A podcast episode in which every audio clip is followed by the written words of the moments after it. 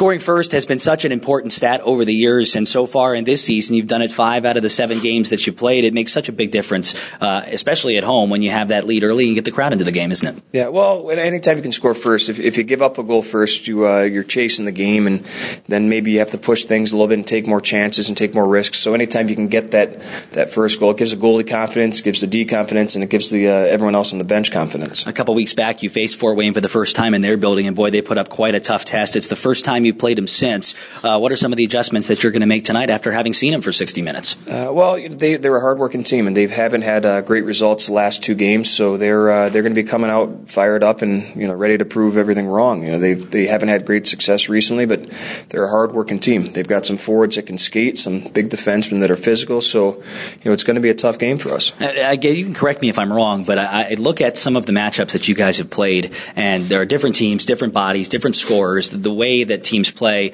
are different every single night. Yet at the same time, I kind of get the sense that, that no matter who you're playing, your game plan really doesn't change a whole heck of a lot, does it? Yeah, well, for the most part, no. We'll tweak a few things here and there, but I mean, we're more concerned about what we do, and hopefully uh, we we can play well enough where teams have to adjust to what we're doing. So anytime that you have to adjust, you know, it's kind of like a chess match where if we can have that first move and have them react to us, that's ideal. Well, last night was probably the exception to the rule. Your team has really done a good job of limiting the amount of penalty minutes you've gotten. There were some fights and some roughings last night, but uh, do you feel that this team is doing a good job collectively of, of staying out of the box and kind of um, shying away from those bad types of penalties? Yeah, well, yeah, we haven't taken too many undisciplined penalties. The penalties that we have taken, and you know, a couple big hits that we'll kill off every time, and some some penalties where guys have had to step in and stick up for teammates. We'll you know we'll gladly kill that every time. But I, I think for the most part, we have done a good job of staying out of the box and being disciplined so far. Thanks for the time as always. Good luck tonight. Thanks, Brunks. That's Cyclones head coach Ben Simon. I'm Nick Brunker. We'll take a quick timeout and get scores of other games right after this on the Cyclones Radio Network.